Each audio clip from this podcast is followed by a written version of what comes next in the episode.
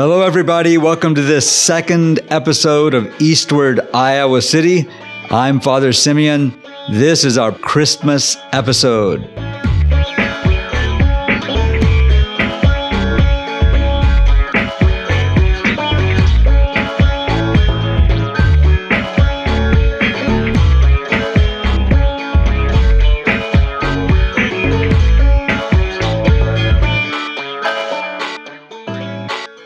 Many of you are probably going to observe Christmas in some way this year. Do you get some time off? Are your kids getting some time off from school? Are you putting up a Christmas tree? Have some stockings hung up? Maybe some lights on the house? Are you getting together with family, traveling? It's almost Christmas. So it's time for the question, what is really the point of Christmas? You know, those little statues some people put up for Christmas? Central to a nativity set is the baby Jesus with his mother Mary and Joseph, surrounded by some shepherds, three wise men. There could be some animals in there, maybe an angel or two. If you look at the New Testament scriptures, you'll see that the story represented in a nativity set is found in the gospel written by the apostle and evangelist Luke and the gospel written by the apostle and evangelist Matthew. You could say that in some way, St. Matthew offers a man's perspective. He focuses on Joseph's experience, and St. Luke offers a woman's perspective. He focuses on Mary's perspective. St. Luke tells us about the archangel Gabriel appearing to the young virgin named Mary. The archangel told her that she would conceive a child and give birth to the Son of the Highest, and that God would give him the throne of his ancestor, King David, and his kingdom would never end. Mary asked a simple question How can I have a child since I'm a virgin?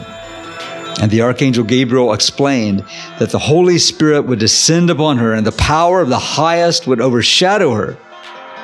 Now, this is not really the Christmas story, which commemorates the virgin birth.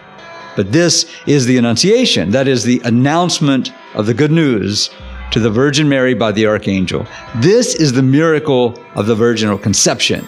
It's celebrated every year on March 25th, and it is no accident that the birth of her son is celebrated a perfect nine months from March 25th on December 25th.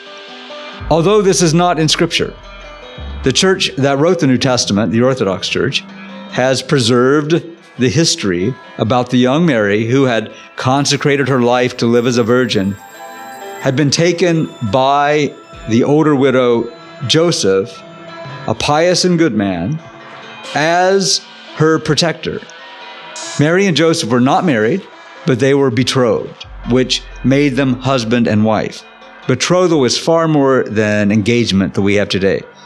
If you know that Joseph was an old widower with children from his marriage, then you can figure out why Jesus is the only son of his mother, and yet he has siblings mentioned in Scripture, like James, the brother of the Lord, who was the first bishop of Jerusalem. So Caesar Augustus issued a decree for a census, which meant that Joseph and Mary traveled from the city of Nazareth in the north to the ancestral town of Bethlehem in the south to be registered. Now remember that the archangel told Mary that her son would restore the throne of his ancestor, King David. And Bethlehem was the hometown of King David. I don't know for how many people that Bethlehem was an ancestral home, but you might consider that this little town was bustling with visitors for census registration. And Joseph and his betrothed Mary found shelter in a cave in Bethlehem. Presumably, it was a cave where animals were kept because a manger, which is a feeding trough, was there. When the time came, Mary, the young virgin, gave birth to her firstborn son, and as the angel had instructed her, she named him Jesus. She wrapped him in swaddling cloth and laid him in a manger. St. Luke tells us that out in the fields, shepherds were watching their flocks of sheep. Suddenly, an angel radiating with the bright divine glory appeared to them. He announced that he had good news for all people. On this day in the city of David, a Savior, Christ the Lord, was born. The word Christ is essentially a Greek form of Messiah, the descendant of David who was expected to come and to save the people. I mean, people might have thought that the Messiah was going to save them from political oppression of the Romans, but the Messiah, the Christ, was more than that. The angel told them that they would find this child wrapped in swaddling cloth and laying in a manger. Then the shepherds saw all kinds of angels saying, Glory to God in the highest, and on earth peace, goodwill toward men. The shepherds ran off to Bethlehem and found Mary and Joseph and the newborn baby laying in a manger. They explained about seeing and hearing the angels, and Mary kept these things in her heart. And the shepherds returned with joy for what they had experienced. Now, St. Luke gives us the detail about the angels. The St. Matthew tells us the story about the pagan magi who traveled from afar following a star, which seems to have been an angel, at least by the time it's showing them exactly where to go. These stargazers found the child and his mother, who were now in a house. They fell down before the child and worshiped him, and they presented him with the gifts they had brought gold, frankincense, and myrrh. Now, these two gospel writers, the apostles Matthew and Luke, tell us the nativity set version but there is another of the four Gospels to tell us what Christmas is about. The Apostle John's Gospel gets to the heart of the matter. There's a reason that St. John's symbol is the eagle, because he gives us a high perspective or a deep theological perspective, depending on how you look at it, about what is going on with this original Christmas story. How does the Apostle John describe the birth of Christ? The Apostle John begins his explanation with these words In the beginning, which takes us back to the very beginning of time, back to Genesis. In the beginning was the Word, and the Word was with God, and the Word was God. He was in the beginning with God. All things were made through him, and without him nothing was made that was made. In him was life, and that life was the light of men, and the light shines in the darkness, and the darkness did not comprehend it. The Greek word logos is translated as word into English in the Gospel according to St. John. The logos gives order to all things. When translating the Gospel from Biblical Greek into Chinese, logos is translated as Tao which is the corresponding concept in some streams of ancient Chinese thought. So the Chinese translation reads In the beginning was the Tao. I have a lot to say about this, but that's from my other podcast on Eastern Orthodoxy and East Asian culture. So the Word of God, the Logos, the Tao, is God and is with God. What does this mean? God has revealed himself as the Father. The Father is uncreated and fills all things without limit. The Father has always been the Father because he has always had a Son who is of the same uncreated essence, beginningless, meaning that whatever we say about the Father as God, the Son is God in the same way, the same divine essence. The Son is without beginning, eternally begotten of the Father, which is a mystery, and the Holy Spirit who is of the same essence and equally God with the Father and the Son, eternally proceeds from the Father. This is a mystery. So the Father, the Son, and the Holy Spirit are distinct persons. The Father is not the Son, and the Son is not the Father. But the Father, Son, and Holy Spirit is one God, the uncreated one.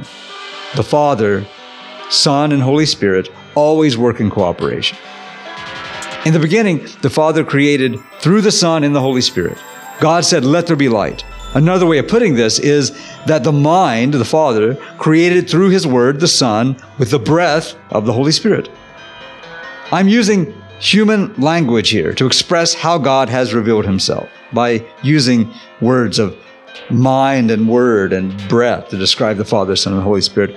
Although there's nothing in the creation that can really accurately explain the uncreated, this mystery that God Himself has revealed to us about Himself. So, John is telling us about the Word who is God and is with God, the Father. The one who is the Creator as God and through whom the Father created, the Son. There it is. There's the Christmas story from the Apostle John. The Word became flesh and dwelt among us. That is the mystery being accomplished. That is what Christmas is about. God loves us. How much? The one who created us. When we had fallen into spiritual sickness, which we call the ongoing experience of spiritual death, which is what the story of Adam and Eve is about. He was born of the new Eve as the new Adam to heal us from the moment of his conception in the womb of the Virgin, joining his divinity to our humanity. He healed and perfected our human nature, giving us all the individual opportunity to become like him. He is perfect God. He is perfect man. And he has healed and perfected our human nature. This is why the great Orthodox teacher and bishop Athanasius of Alexandria said God became man that we might become God. He put on our humanity to make us like him. In other words, without any change to himself as God, because he was still in heaven while on earth and filling and moving the universe. He took our human nature to be born as one of us so that we can achieve the fullness of our potential, to experience and be transformed by the presence of God, life Himself.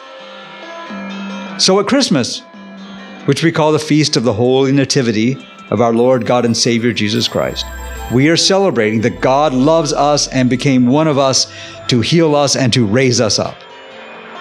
Salvation for the Orthodox isn't like getting some kind of ticket into heaven but being changed, transfigured by the grace, the radiant presence of God Himself, who is life and light. The Son of God came into the world in order to defeat death by His own death on the cross and to raise up our human nature to immortality. He established His own church as the cave of the Nativity, where we can all gather as the shepherds and magi to meet Him and the church is the hospital in which we participate in Him and walk that path that leads to experiencing what He has made possible by joining His divinity to our humanity. In His birth, Christ showed us the inner disposition we need to begin the progress in the spiritual life. Without any change to himself as God, he took our human nature. The one who cannot be contained, but contains all things that exist, came to rest in the confines of a manger. The one who is as God, King of all, submits to be laid in a feeding trough for animals. The one who is enthroned in heaven sits upon his human mother. The cave becomes heaven because he is there in human flesh. The one who gives life to everything that lives needs the milk from his human mother. God teaches us humility by humbling himself. The greatest teacher, the perfect teacher, teaches us the disposition we need to learn the way of salvation. And he teaches us by example.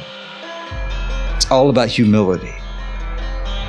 Adam and Eve believed the lie that they could be like God, gods themselves, through disobedience and rebellion. And they fell into death. But their creator, our creator, shows us that the way to be like God is through obedience to the way of life. He gives us the way of life. He shows us the way of life. He is the way of life. If you bow down and worship Him, really, in your heart, not with external religiosity, but really in your heart, and you live that as a lifestyle, it will change your life. And by the way, this time of year, the Orthodox Church recalls how the birth of Christ fulfills all the prophecies from ancient times. But Jesus is not just the one who fulfills the prophecies about the king born of a virgin in Bethlehem, whose origins are from ancient times, even from eternity. Whose kingdom will never end, but he is the word of the Lord that came to the prophets in ancient times. Through him, the prophecy came, the prophecy about himself. Because all the Old Testament story of Israel, indeed the story of humanity, is all about preparation for his coming into the world to destroy sin and death for us and to make us like him. He shows us what a real, healed, perfect human being is. The reason for this Christmas episode is that I want people here in Iowa City and beyond to know what Christmas is really about so that you can legitimately celebrate it with joy for the glorious celebration that it is and begin walking the path that Jesus Christ has set before us.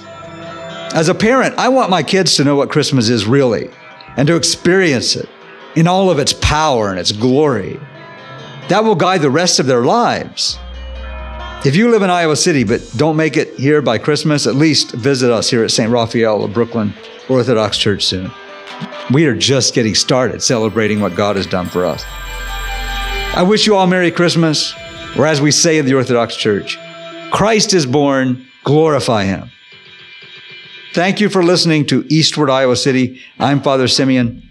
This podcast is part of my Paradosis Pavilion collection of projects.